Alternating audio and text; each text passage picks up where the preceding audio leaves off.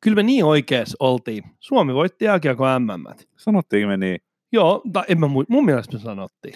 Muuten minulla on ystävä, joka on jääkiekkovalmennuksessa ansioitunut henkilö, ja mä kävin hänen kanssa tästä aiheesta keskustelua, ja voitaisiin jopa vähän tähän palata, koska hän aika hyvin ruoti tätä niin kuin Suomen taktiikkaa ja strategiaa, mikä siinä toimii, ja se oli ihan mielenkiintoista. Kaikki mokomin, siis mulla tulee nyt ensimmäisenä, mitä mä haluan sanoa turkulaisena, on se, että mitä tehdään silloin, kun voitetaan tämmöinen suuri kansallinen urhoollisuuskilpailu? Mä tiedän vastauksen tähän kysymykseen. Silloin mennään toriparkkiin juhlimaan. Sä, sä vedit maton mun jalkojeni alta.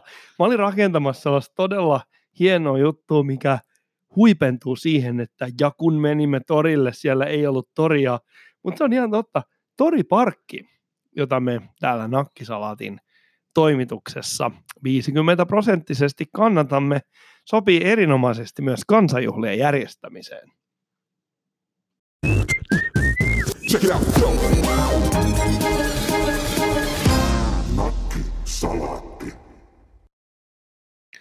Tämä podcastin tekeminen on todella mielenkiintoinen harjoitus, joka myöskin pakottaa vähän niin kuin itsereflektioon.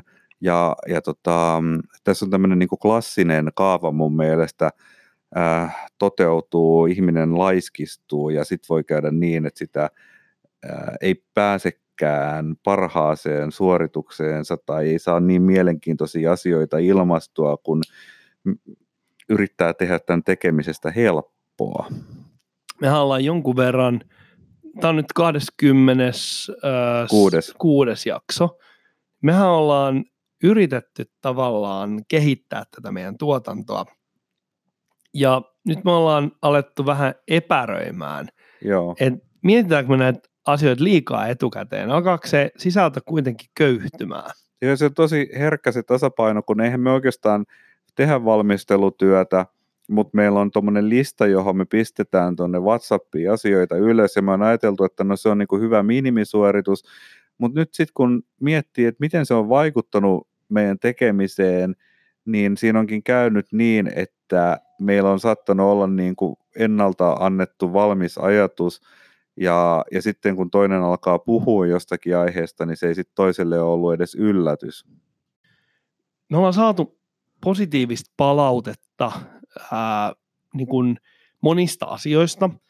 Ja yksi se, mikä on mielenkiintoinen, on se, että silloin kun me ollaan itse hyvin epävarmoja ja me lähestytään jotain tiettyä ilmiötä niin kuin sillä tavalla niin kuin tunnustelemalla ja nimenomaan valmistautumatta, mm. niin silloin jollakin tavalla me ollaan onnistuttu ehkä olemaan, olemaan niin kuin parhaimmillamme.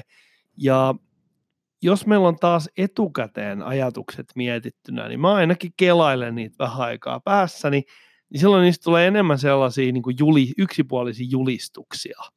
Ja sitten siinä käy helposti sillä tavalla, että se aihe muuttuu vähän niin kuin latistuneeksi, et, et, koska eihän, siis mikä tahansa asia ja aihe voi olla kiinnostava, mutta jos sä tiedät jo lähtökohtaisesti, että mihin sä sen tarinan kuljetat, niin siitä jää kaikki mielenkiinto helposti karsiutuu mm, pois. Mm. Ja se on se riski siinä, että, että, että että jos me aletaan niin kuin kirjoittaa niitä aiheita ylös edes etukäteen, niin se käynnistää sen prosessin ennen kuin tässä tilanteessa, ja se on se itse asiassa se prosessi, mikä tässä mm. tilanteessa tapahtuu, on se mm. mielenkiintoinen se juttu. On ne se pienet, pienetkin niin tällaiset vinkkisanat siellä WhatsAppissa, niin se on askel, aika iso askel sellaista niin käsikirjoitettua radio-ohjelmaa on. kohti. On, ja, ja sitten on myöskin sellainen, että sehän on mielenkiintoinen, että, että meillähän on syntynyt joku, varmaan no, voidaan puhua, että on niin kuin nakkisalaatti-estetiikka ja että meillä on tietynlainen tapa ehkä nimetä meidän jaksoja, mikä on ihan fine, mutta mä luulen, että on jotain muitakin tiedätkö, luokkia, mitä tuonne mieleen on syntynyt, kun mieli pyrkii pääsemään helpolla, niin se synnyttää kategorioita, ja me, mä pelkään sitä, että yhtäkkiä me aletaankin toistaa vähän niin kuin samanlaisia storeja mm, niin kuin mm, erilaisissa mm. paketeissa. Sama vaara piilee siinä, että jos me ruvetaan tekemään ikään kuin jakso, meidän jaksothan on hyvin erilaisia sisältöjä, mm. sisältöjä.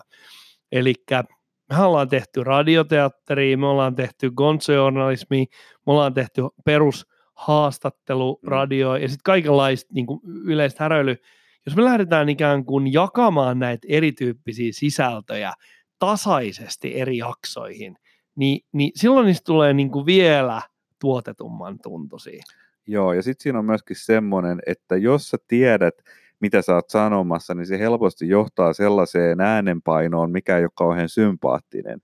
Mm, että siis jos sä oot mm, epävarma, mm aiheesta, niin se tuo tietynlaisen nöyryyden, niin ehkä sitä on kivempi kuunnella.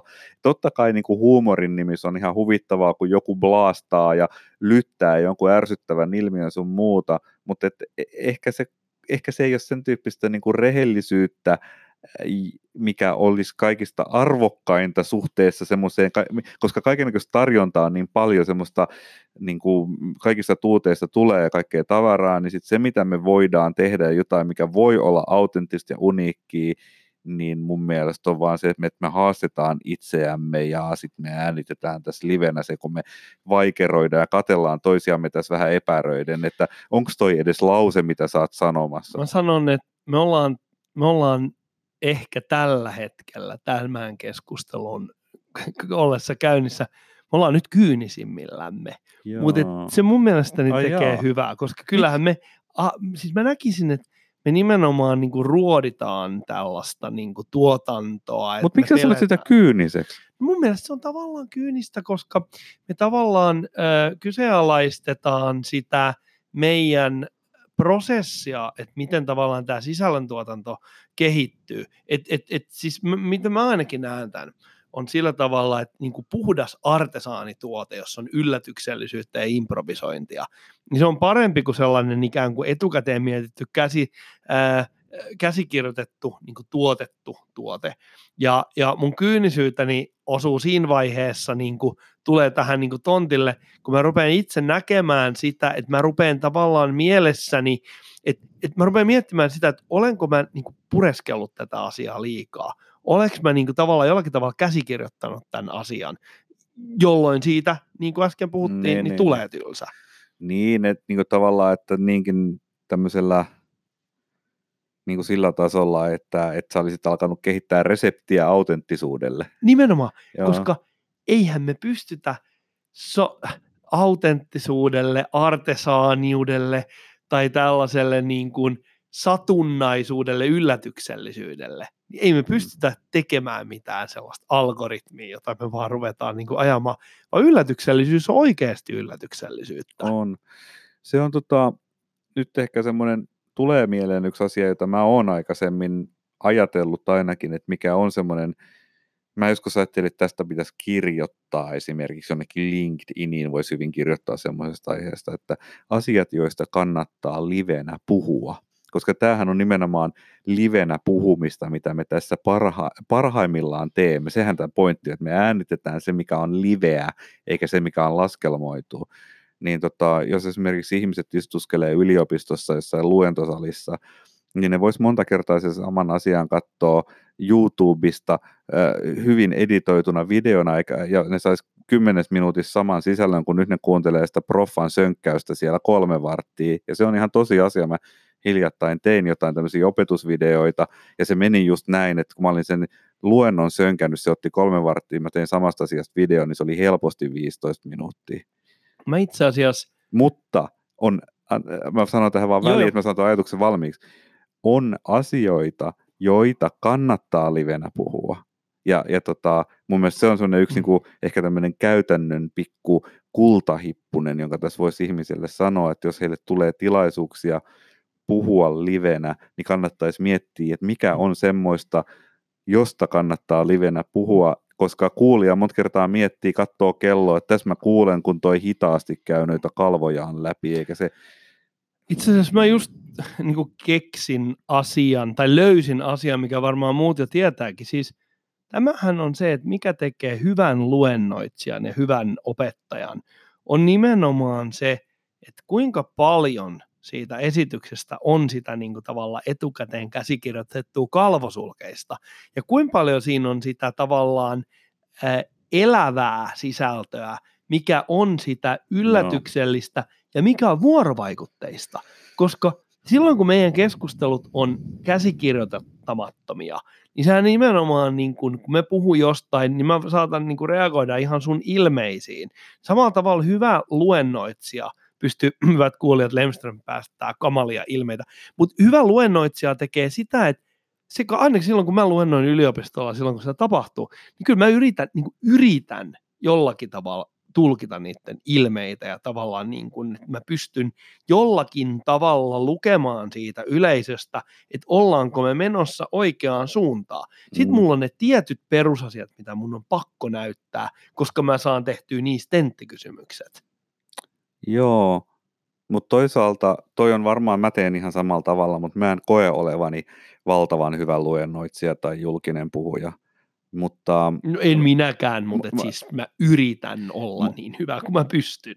Koska se on, siinä on se niin kuin toisten edessä seisomisen paine, vaikka et, vaikka et sä kokis er, e, esiintymisjännitystä missään suuressa mielessä, niin silti mä en ainakaan niin rutinoitunut siihen, että se olisi täysin luontevaa. Mä toivoisin, että mä voisin tehdä ne tilanteet niin, että mä voisin astella sinne e, ajattelematta, että mitä mä oon menossa tekemään, ja sitten todeta siinä, mm. kun se kello lyö box, katsoo jostain lapusta, ai niin tästä mun pitäisi mm. nyt puhua ja sitten vaan tehdä sen siinä. Ja mulle tulee semmoinen juttu mieleen, että se on yleisempi periaate. Tiedätkö, kun muusikoita kun koulutetaan, maailmalla on kaiken näköisiä musiikkikouluja, sieltä tulee teknisesti aivan huikean taitavia muusikoita, mutta Jimi Hendrixit ja Miles Davisit on tosi mm. harvassa. Koska Jimi Hendrix, kun se soitti jonkun vaikka livekeikan, niin se ei taatusti, mä olen studiossakaan, mm. se ei taatusti tiennyt alusta loppuun saakka, miten se soittaa sen. Ei, eikä, eikä Jimi Hendrix tai Miles Davis, niin ei ne ole lähellekään teknisesti maailman parhaita muusikoita niillä teknisillä mittareilla, mutta, mutta ne on just niin kuin siinä, että miten sä koettelet sitä rajaa, että oleks sä niin kuin, kuinka, tai koettelet ylipäätään mitä tahansa rajoja ja sitten selviät siitä jotenkin kunnialla. Ja se on se, mikä tekee niistä niin mielenkiintoinen, että se hakkaa niin kuin kokonaisia kansakuntia, sellaisia niin kuin pitkälle koulutettuja ammattimuusikoita, niin vaan jää sinne, ei, ei ketään kiinnosta semmoinen niin, niin kuin konemainen tiluttaminen tai tavallaan musiikin suorittaminen, niin tässä meidän jutus on nyt sama, että, että meidän vaan jotenkin pitäisi pysytellä siinä jutussa, mitä on kaikista vaikein määritellä. Mm. Se, että me vaan jotenkin tässä tilanteessa tunnustellaan. Mä en edes tällä hetkellä oikeastaan tiedä, mikä tämä aihe on. Eli periaatteessa se, että me mennään niin sanotusti takki auki valmistelemattomana sinne tilanteeseen, niin se on lähtökohtaisesti parempaa kuin se, että me tullaan niin kuin valmiin pumaskan kanssa ja ruvetaan vaan niin kuin papukaijana ajamaan Siinä on paradoksi. Juttua. Siinä on mielenkiintoinen paradoksi, että yleensä ajatellaan näin, että valmistautuminen on merkki vaivannäöstä, mutta ei, valmistautuminen voi olla hyvin pelkolähtöistä ja sen idea on niin kuin keksiä oikopolkuja ja säilyttää kasvonsa jotenkin kunniallisesti ja sitten lopputuloksena voi syntyä jotain tylsää. Ajatellaan vaikka työhaastattelua. Mm. Työhaastatteluun kaikki konsultit sanoo, HR-konsultit, että muista valmistautua hyvin, että opettele niin kuin nämä asiat, nämä asiat, nämä asiat. Juman kautta, jos mä vähän googlaan, niin mä löydän niin paljon artikkeleita, ää, miten työhaastatteluissa kuuluu olla, niin se on tavallaan, mä pystyn jo sieltä niin kuin, tavallaan niin kuin rakentamaan sellaisen ikään kuin mukamas dominoiva strategia, että mitä mun pitää sanoa, mitä mun pitää tehdä, miten mun pitää vastata kaikkiin kysymyksiin periaatteessa joku ihminen voi opetella noin kaikki asiat, jos mä työhaastattelisin tuollaista ihmistä, se kuulostaisi mun mielestä lähinnä robotilta. Mutta jos sä menet, se, on, se ei ole mun mielestä klisee, että mennään omana ittenäsi. Mutta se, niin. silloin se on hyvä, että jos sä menet käytännössä takki auki, totta kai sun täytyy olla kiinnostunut siitä asiasta, koska silloin sä pystyt vastaamaan mm. niihin substanssikysymyksiin. Mutta Mut mitä semmoinen valmistautuminen, sehän on vähän, että muistat kun opiskelit yliopistossa, niin sä saatoit mennä tenttiin, sillä joihinkin tentteihin pystyi menemään niin, että luki edellisenä iltana jonkun kalvopumaskan ja hyödynsi lyhyen, mitä tämä on, tämä lyhyttä muistia ja, ja, ja, ja siis pänttäs. Mm, Mutta mm. eihän se, se, eihän se ole oikeaa valmistautumista. Oikea valmistautuminen on siis sitä, että sä oot lähtökohtaisesti sillä alalla, joka on sun niin kuin suuri kiinnostuksen kohde ja sä oot harrastanut sitä aina, sä oot vuosikausia orientoitunut siihen asiaan ja sulla on kaikki se, o, se ta, sehän on, on oikeasti no, no. valmistautumista. Eli niin kuin, kun annetaan näitä vinkkejä, että miten selviät työhaastattelusta tai vastaaviin, niin sehän on vaan pänttäämistä. Mä oikeastaan ajattelin yliopistossa, että tentin perimmäinen tarkoitus on opetella omaksumaan nopeasti iso määrä kirjallista diipadaapaa ja sitten ikään kuin pusertamaan se jollakin tavalla ulos. Koska jos ajatellaan, että mitä vaikka esimerkiksi mm. virkamiehet mm. joutuu tekemään, mä oon opiskellut valtiotieteellisessä tiedekunnassa ja kauppakorkeakoulussa kaksi, kahdessa eri niin kuin, oppilaitoksessa, ja molemmissa oli nimenomaan se, että ne kannustaa sellaisiin, tai siis ne kerä, silloin kehitetään sellaisia työelämävaltuuksia, että sun pitää nopeasti katsoa vaikka jonkun maan joku markkinatilanne tai joku poliittinen status, ja sitten mm. täytyy mennä laulamaan se jollekin johtoryhmälle. Niin se on niin kuin tietyllä tavalla niin kuin sellaiseen niin kuin se tenttien pänttääminen ehkä valmistaa. Joo, mutta toihan on tuommoinen niin kuin treeni. Tuossa mm-hmm. niin kuin on, harjoitellaan sellaista tietynlaista lihasta, jolla vedetään Hyvin informaatio sisään. Joo, se on, se on niin kuin muistamisen taito. Kyllä, no, kyllä. Mutta eikö se ole mielenkiintoista nyt, kun eletään tätä aikaa, että puhutaan tekoälystä, niin tekoäly tulee murskaa taas, niin kuin, vähän niin kuin Jimi Hendrixin ja Miles Davisin niin häröt vedot murskaa näitä ammattimuusikoita, jotka sieluttomana soittaa, niin tekoäly tulee vastaavalla tavalla murskaan tämmöiset niin kuin kirjaa kantavat aasit, niin kuin se e, Kyllä. fraasi kuuluu, koska ihminen mitä mm. ihmiselle jää sitten enää tehtäväksi sen jälkeen. Kyllä tietokone mm. muistaa paremmin ja tietokone analysoi dataa paremmin. Ja... Mä oon miettinyt tämmöisiä tiettyjä niin kuin hyvin arvostettuja professioammatteja, kuin esimerkiksi laki-ihmiset. Mm. Niin loppujen lopuksi, siinäkin mä nyt vähän oikasen, tiedän, että, että meillä on kokeneita asianaja ja meidän kuulijaryhmässä, mutta et, et onhan se niin, että pohjimmiltaan siellä niin kuin sovelletaan asioita ja verrataan, että mitä on säädetty ja sitten tulkitaan ja katsotaan, mitä sä saat tehdä ja mitä sä et saa mm. tehdä.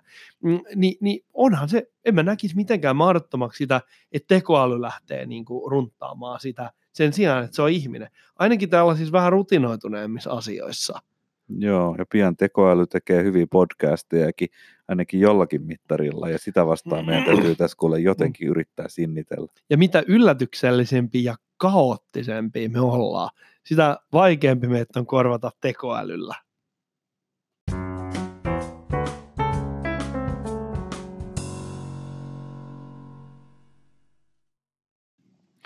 Kyllä meidän nyt varmasti vähän täytyy tätä Jäkiksen MM kultaa sivuta, vaikka meidän pyhä periaate on se, että me ei koskaan puhuta täysin ajankohtaisista aiheista. Niin, joo, kyllähän se hienoa on, että Suomi voittaa. Ja, ja sitten tässä oli vielä tämä piirre, että, että kun muilla oli tämmöisiä NHL-miljonäärejä siellä laumoittain ja meillä eipä niitä ollutkaan, niin sitten se teki tästä mm, jotenkin ihmisten mielessä suuren saavutuksen, että, että näin voitettiin mä huomasin yhden, mä kiinnitän kaikkien epäolennaisiin juttuihin huomiota, niin mä huomasin sellaisen, että nyt kun voitettiin, nyt käytiin semmoinen tietynlainen niin kuin pyykin pesu yhdestä asiasta.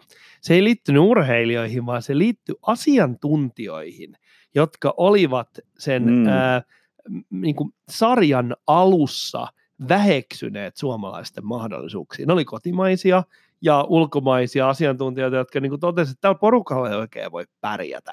Mm. Ja sitten toi oli mielenkiintoinen just toi alkukeskustelu ja sitten toinen oli tämä loppukeskustelu, että monilla oli hirveä kiire vetää joku semmoinen johtopäätös. Puhuttiin jopa jostain niin kuin sosiaalipeluuttamisesta tai jotain tämmöistä termiä käytettiin, että, että tota, tämä tämmöinen niin kuin että yksilöillä ei ole merkitystä. Mutta se on aika ristiriitaista, kun ottaa huomioon, että esimerkiksi ratkaisupelissä yksi mies kyllä niin kuin teki mm. ensimmäisen maalin, joka oli täysin ratkaiseva, ja hän teki myös sen toisen maalin, e, ja siellä oli myöskin loistava maalivahti, joten kyllähän ne yksilöt nyt siellä kuitenkin sitä aika paljon nekin ratkaisee, mutta jotenkin jostakin syystä oli kauhea halu, mikä on jotain tämän hetken ehkä tämmöistä, mun mielestä se jotenkin heijastelee tämmöistä poliittista kyllä, keskustelua, kyllä, että halutaan, että et, et, et, et, se on melkein tämmöinen, niin kuin, nyt tämä todisti jonkun aatteen melkein, nyt kun Suomi Joo, voitti. kollektiivi. Kollektiivi, kollektiivi voittaa, mutta kyllähän sitten niin fanit puhuu koko ajan yksilöistä, ja kaupallinen media mun mielestäni niin kuin toi niitä yksilöitä esille, mm. mutta sitten oli tämmöisiä niin kuin tavallaan virallisia kommentointitahoja ja tällaisia ikään kuin jotka kertovat jonkunlaista tämmöistä niin kuin virallista totuutta, niin siellä tuotiin tosi paljon sitä systeemitason juttuja esille. Mutta et, et, et, et se, mikä tuossa oli niin kuin jotenkin suomalaista ehkä se, että oltiin, koettiin, että oltiin altavastaavia. Ja sen kautta ehkä se voitto tuntuu makeammalta. Mutta sitten samalla tosiaan se syyttävä sormi osoitti näihin kommentaattoreihin, jotka eivät olleet uskoneet. Ja mm se oikeastaan, mun tulee siitä toinen asia mieleen. Ajattele, jos sä olisit semmoinen kommentaattori mm. ja on tämmöinen riski olemassa, niin ehkä tämän takia kommentaattorit ei mielellään niin sano kauhean konkreettisia asioita, koska ne saattaa löytää se edestään niin kuin ikävällä tavalla, jos mm. tulee annettu vääränlaisia ennusteita. Niin, ja kaikkihan on nyt jälkiviisastelu, että nythän sitä on niin kuin erittäin helppo tässä selitellä ja järkeistää, ja tämä onkin erinomainen aasinsilta, koska minä tahtoisin kertoa nyt jälkiviisasti sinulle minun teoriani jääkiekosta. Mä olen pelkkänä korvana. Joo, koska mulla on ystävä, joka on, hän on jonkun verran tehnyt jääkiekkovalmennusta ja hänkin sitten seurasi ottelua hyvin kiinnostuneena ja sitten lähetti, me käytiin, puhuttiin tästä asiasta pikkasen ja hän lähetti mulle tämmöisen Hesarin artikkelin, jossa oltiin just puhuttu tästä, että miten maailmantähdet eivät takaa menestystä tästä aiheesta ja ja, ja mulle tuli joku semmoinen, että mä halusin niin kuin, tavallaan pistää sanoiksi jotain semmoista, mitä mä koin, että mä olin joskus tätä lajia ajatellut ja katsoa, että, että miten hän kommentoi takaisin. Niin tota, mä oon aina ajatellut sitä, että mistä me puhuttiin itse asiassa kai viimeksi, että, että Suomen semmoinen heikkous on ollut tässä niin kuin maalin tekemisessä. Yritetään tavallaan rakentaa tilanteita liian pitkälle ja sitten ne laukaukset jää tekemättä. Mm, kyllä joo. Ja mm. sitten se, että semmoinen niin kuin hullun tavalla summittainen maskilämiminen, niin siitä ne maalit syntyy. Niin. Eli se voidaan niin kuin tiivistää tällaiseksi niin kuin, tavallaan tämä havainto tämmöiseksi totuudeksi, että tai no ei tämä nyt ole mikään hyvä määritelmä, mutta mä luulen, että tämä niin vähän niin kuin kaappaa sen asian. Nämä sanat, että, että jääkiekko on tämmöinen todennäköisyyksien peli, että sun niin kuin sinne päin, sun pitää luoda painetta ja se paine synnyttää niitä tilanteita, joista sitten ne maalit vähän niin kuin puolivahingossa syntyy ja vielä kun siihen lisätään se, että jos ne syntyvät ns. puolivahingossa, niin silloinhan ne hyötyvät tästä yllätysmomentista, ne on yllätyksellisiä maaleja, ne ei välttämättä ole aina kauniita, mutta sille ei ole mitään väliä, kun ei tyylipisteitä jaeta. Oo, niin mä luulen, että nimenomaan ton takia niin kaikki on kiinnostuneita näistä kiekonhallinta ja pallonhallintatilastoista, eli kuinka monta mm. prosenttia peliajasta niin sun joukkueella on se peliväline hallussa, koska se vaikuttaa suoraan siihen todennäköisyyteen, että kuinka paljon niitä niin kuin tilanteita syntyy. Kyllä. No nyt sitten päästään tavallaan mun mielestä siihen niin kuin pihviin, eli että mistä nyt on puhuttu. Eli sun pitää synnyttää sitä, jos ajatellaan tällaista niin kielikuvaa, että puhutaan paineesta, niin eihän se ole niin kuin, nimenomaan, se ei ole niin kuin yksilön muuttuja, vaan sehän on joukkueen kyky synnyttää painetta. Jotta sä rakennat oikeanlaisen joukkueen, sun pitää tietysti valita sinne sit oikeanlaiset yksilöt, mutta tämmöisen jonkun taitavan valmentajan jonkalaisen kuvan, hyvin voimakas kuva nyt sitten tuli Jukka Jalosesta, että hän, hän on jääkiekko guru, niin hänellä voisi hyvin olla tämmöinen ymmärrys siitä, että miten niin kuin joukkueen suorituskyky, nimenomaan se suorituskyky joukkueen tasolla muodostuu. Ja hän niin silloin yhdistää oikeanlaisia pelaajatalentteja ja pelitapoja muodostakseen joukkueen, joka niin synnyttää painetta yhteen suuntaan mm, ja toisaalla mm, mm. kuolettaa vastustajan painetta. Ja nämä on ihan samoja asioita, siis tämä on ihan sama asia sen kiekon hallinnan kanssa. Ja nämä kaikki hienot kuviot ja viritelmät, mm.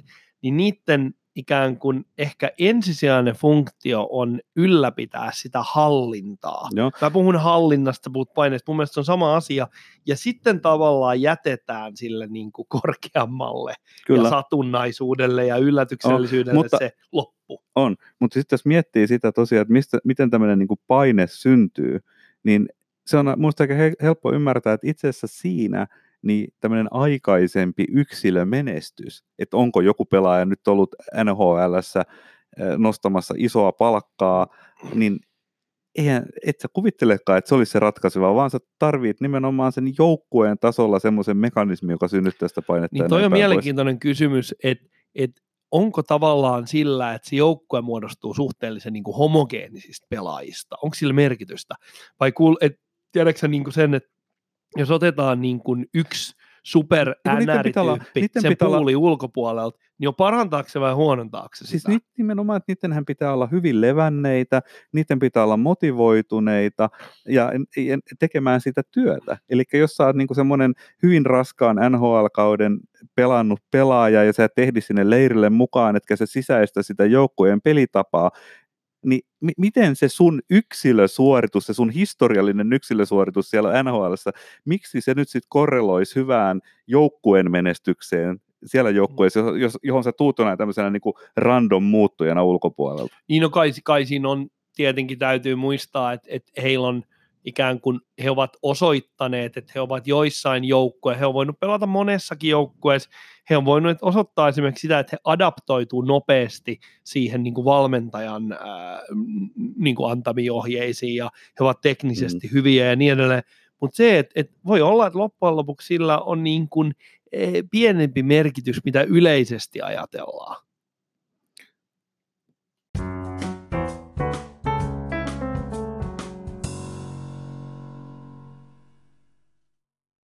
Mitäs muita tämmöisiä spektakkeleita tässä viime aikoina on ollut kuin, kuin, kuin jääkiekon MM-kisat? Osaatko sanoa? Thomas, meidän elämämme on yhtä spektaakkelia. Se on totta, mutta tässä oli myös eurovaalit. Ja, ja tota, mehän emme vieläkään nyt varsinaisesti käynnistä tätä politiikkaradiota, mutta olihan tämä niin hirveän hupaisa juttu, koska tässä on tämmöinen aasinsilta, sana, jota minä saan käyttää, niin erääseen asiaan, josta olemme puhuneet, nimittäin Eurovaaliehdokas oli tehnyt mainoksen, jossa hän viittasi toiseen ehdokkaaseen ja oli muotoillut tämän lauseen siten, että joko minä tai tämä toinen tyyppi. Ja, ja siinä oli sellainen niin ylimielisyyden sävy, että rivien välissä oli luettelisi, että koska minä olen niin kuin hyvä ja pätevä ja fiksu ihminen, ja koska tämä toinen on täysin toope. Kyllä, kyllä, kyllä. Ja, Itse asiassa me ollaan kyllä puhuttu näistä, nämä julkisuuden henkilöitä, nämä poliitikot, me ollaan ei, puhuttu poliitikoista joo, joo. nimilläkin. Joo, joo, joo, ei, se, ei se ole mun pointti, se, ei siinä ole mitään väliä. Mutta mä vaan tavallaan niin haluan alleviivata sitä ihan sitä, sitä asetelmaa, koska se ei ole mun mielestä todellista, ketä ne oli, vaan se, että se on niin kaunista, että kun siinä kävi niin, että tämä ilmoittaja itse ei päässyt ja se toinen pääsi moninkertaisella äänimäärällä. Kyllä. Eli, eli tosiaan niin näin se meni, että, että jos me ajatellaan, että äänestäkää minua, tai se on joko mm. minä tai tuo ikään kuin tuo mulkku. Mm.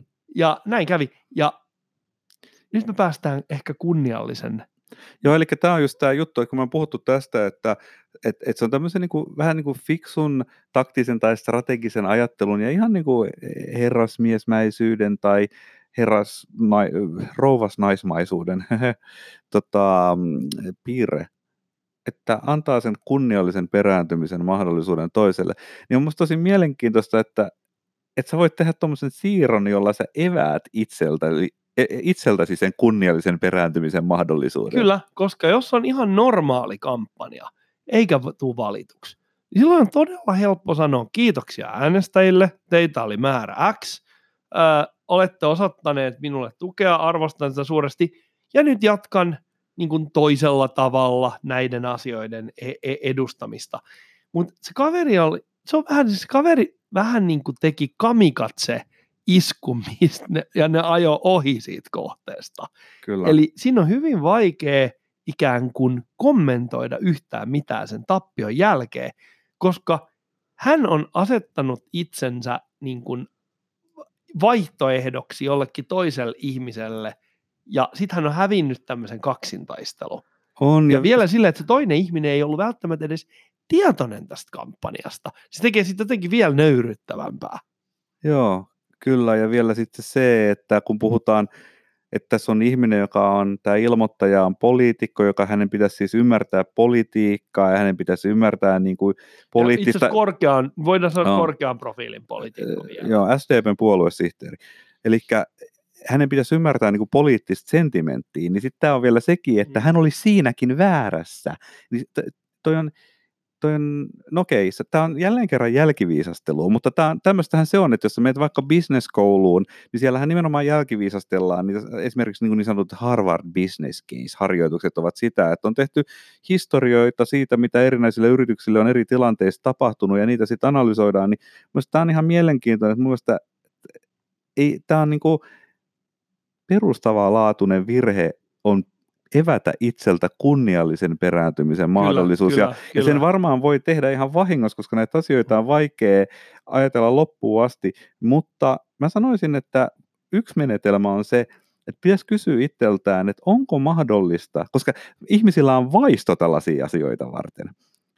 Et, et sä, vaikka et sä välttämättä analyysilla etukäteen näkisi, että on, teenkö mä nyt tämmöisen strategisen virheen tässä, sä voit kysyä itseltäsi, onko se, mitä mä olen tekemässä, mahdollisesti tulkittavissa kusipäiseksi, kusipäisyydeksi. Ja siitä itse asiassa herätyskello alkaa soittaa, että jos sun vaalimainos on tämmöinen, että se on joko meikäläinen tai hakkarainen, niin kyllä jos kriittinen on, niin kyllä se vähän Se on niinku, et- haiskahtaa. et, et, et vaikka niin kuin ihmiset kokiskin näin, että kyllä se on nä- parempi näin, mutta et, et se, että tekee sen äänestyspäätöksen tuon perusteella, Hmm. niin ajattelee, että okei, että mitäköhän, niin kuin, mu, mitäköhän se ajattelee niin kuin muista ihmisistä ylipäätään. No joo, onko se niin kuin tapana yle, yli, ylipäätäänkin niin kuin viedä asioitaan eteenpäin niin kuin painamalla muita alaspäin? Kyllä, että hehän kyllä. ovat tulleet kilpailijoita samassa kisassa, Mm. kisassa jonka hän sattui Mm. nyt Ja häviämään. koska politiikka ei ole juoksukilpailu. Politiikassa ei ole kysymys siitä, että, sä, että se riittää, että sä oot vähän parempi kuin semmoinen, joka on ihan kelvoton. Mm. Kun politiikassa oikeasti sun täytyy jollakin tämmöisellä absoluuttisella asteikolla, mistä me ollaan puhuttu nakkiksessa jo vaikka kuinka pitkään, Mm. sun täytyy niin kuin tällaisilla absoluuttisilla a- asteikoilla pärjätä. Ei se riitä mulle läheskään äänestäjänä, että mä äänestän jotain tyyppiä, joka kertoo, että se on jo, jossain määrin parempi kuin joku toinen, jota mua ei edes niin kuin lähtökohtaisesti kiinnosta pätkääkään äänestää.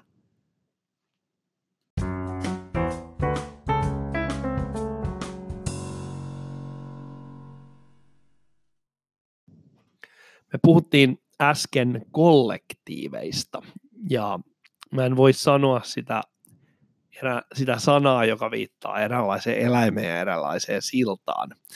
Mutta mun tulee tästä yksi uutinen mieleen, mitä mä luin. Öö, mä luin jostain kaupallisesta mediasta tällaisen jutun jostain naisesta, joka oli maalannut oman talonsa vaaleanpunaiseksi.